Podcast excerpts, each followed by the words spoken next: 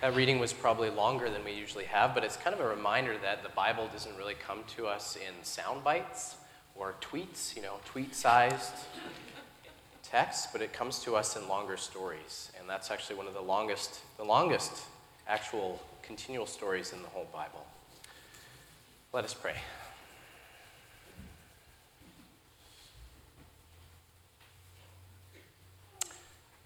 Gracious God, where there are places in our hearts and our souls that are dead, we pray that you fill them with new life. Like Lazarus, unbind us from the fetters of the things that hold sway over our lives so we can trust in you and live life to its full. Amen. Most of you know this already, but I wasn't raised in the church. I grew up in a more or less secular household, and I came to faith in my early 20s, meaning that it was just over a decade ago, and yet somehow you still let me drive the bus, and I'm very grateful for that. Um, he's a 12 year old Christian. Here's the keys. Um, but my journey of faith was a gradual one, even after coming to church. I felt perhaps like there was something like a God, but I was suspicious of many, if not most, of the other things associated with Christianity. From the beginning, one of my biggest struggles was with this idea of belief. Christianity has always been centered on belief. We say a creed every Sunday, and the key to each creed is the phrase I or we believe. For me, this was always a struggle. First, because Christian beliefs didn't seem to square with the world as I understood it at the time, a solely material world with little room for the spiritual, the supernatural, or the miraculous. But the second thing for me at the time was more significant.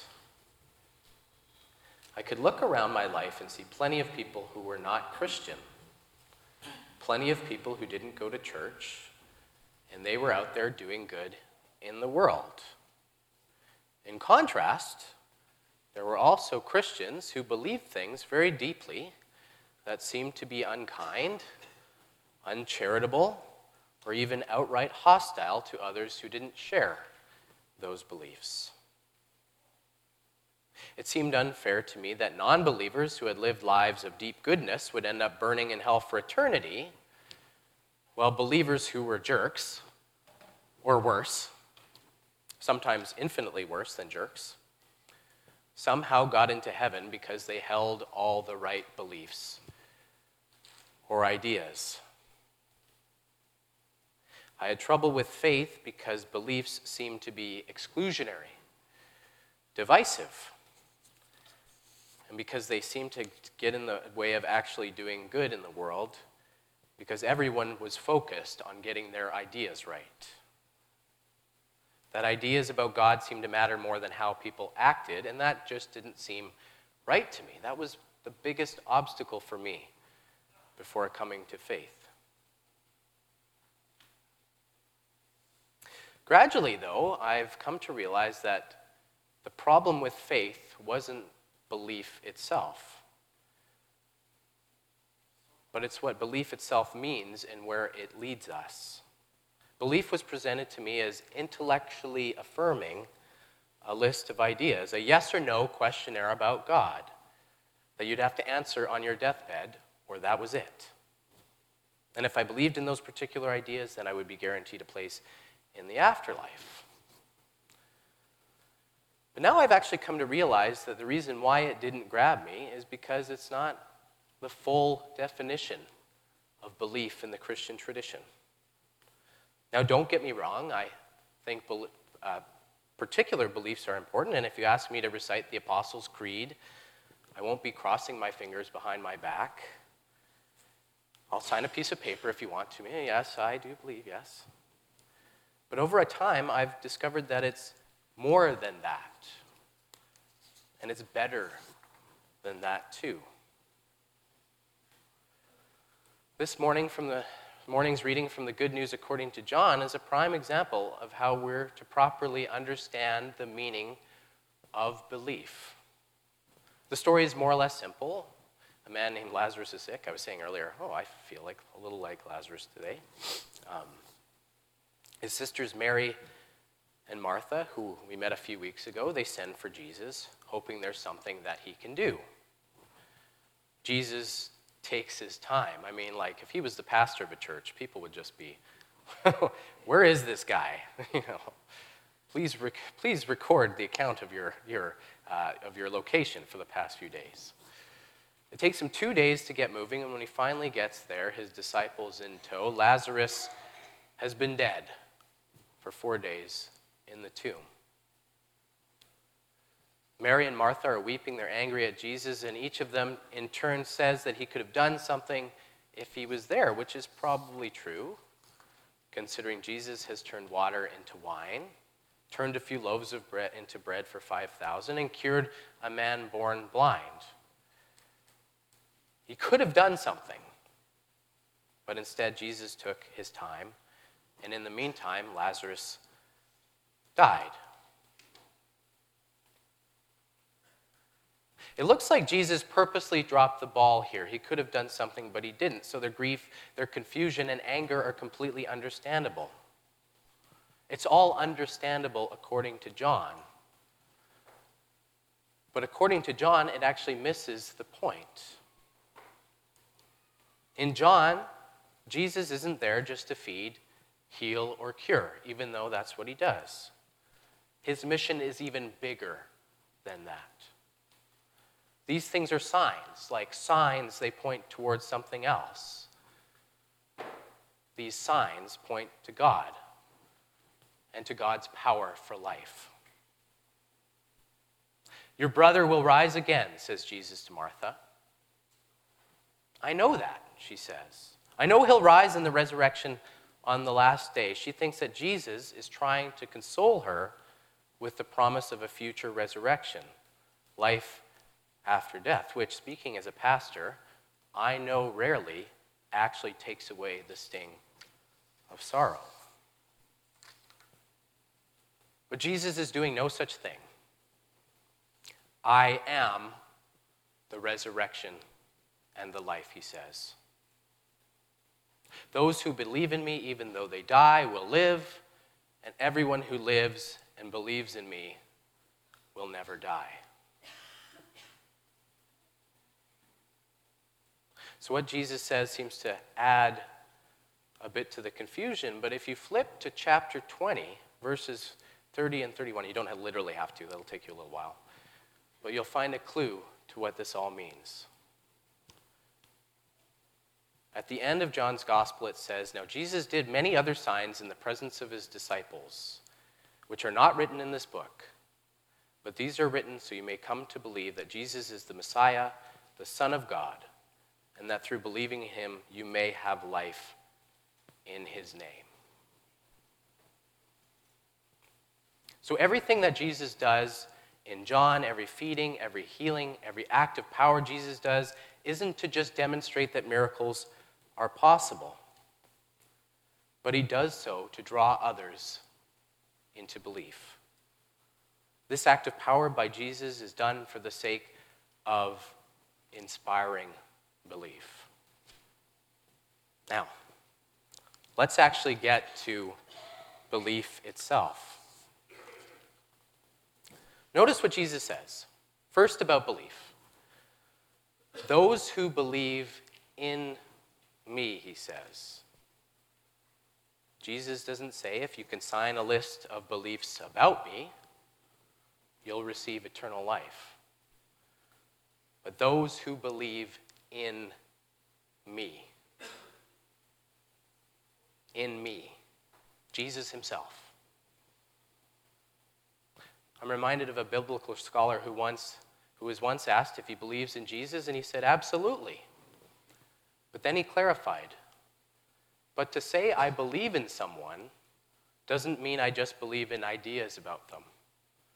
When I say I believe in Barack Obama, for example, It doesn't mean I believe in facts about him, whether he exists, or that he was born in Hawaii, or, as some believe, Kenya.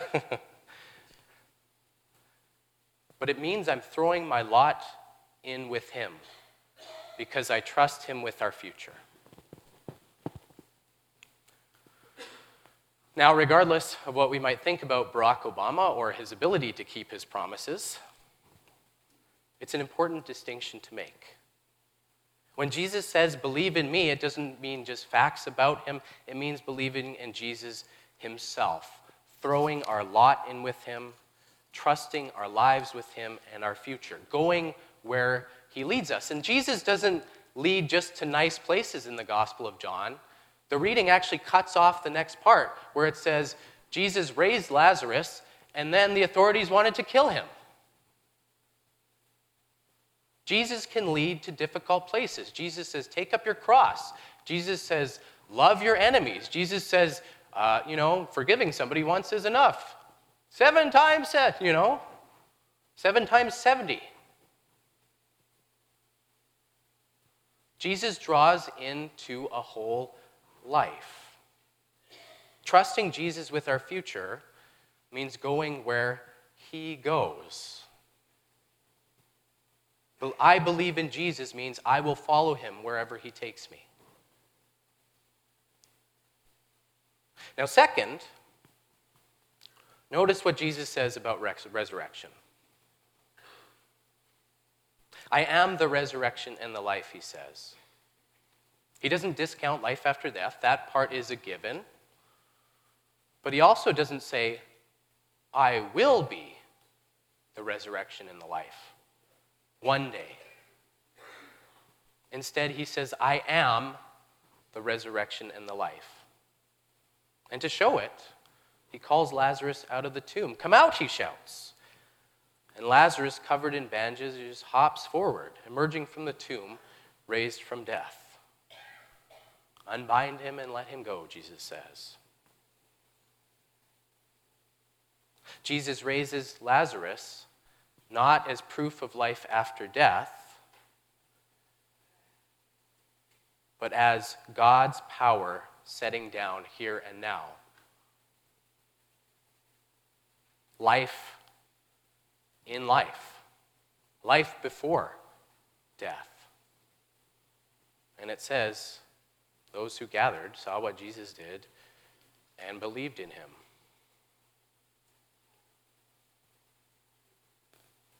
In the end, Jesus raises Lazarus to kindle trust and belief in himself.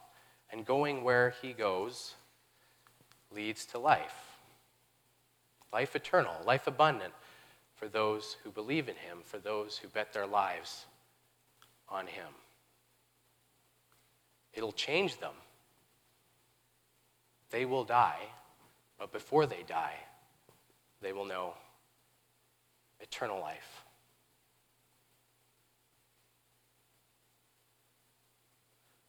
So the raising of Lazarus is, in the end, a demonstration, sort of a test firing of the life that is available to them all and to us all.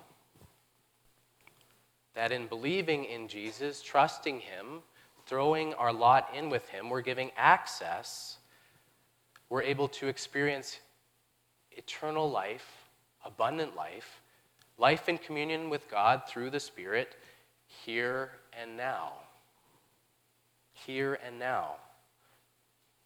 That eternal life here and now. Belief isn't a list of facts, it isn't just to prepare for eternity, not just life after death, but an invitation to life before death. An invitation to a transformative relationship. One in communion with God, one where we ex- can experience life before death here and now.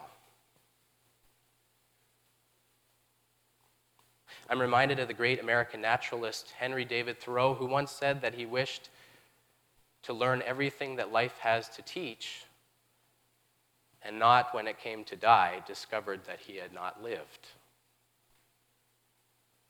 And this is Jesus' invitation to all of us who gather today.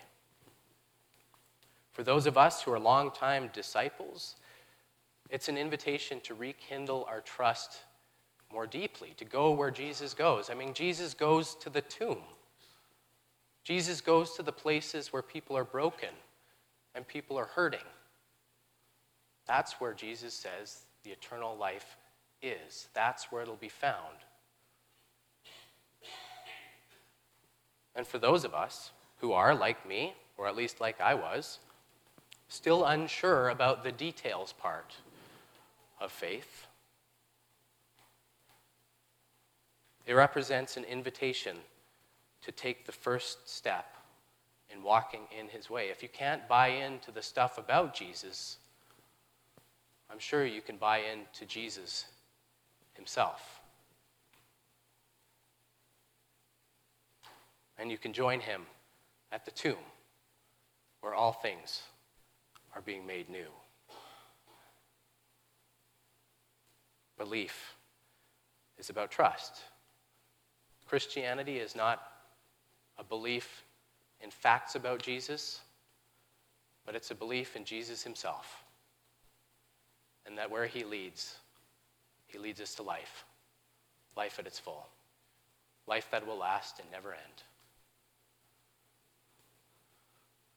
And for this, thanks be to God. Amen.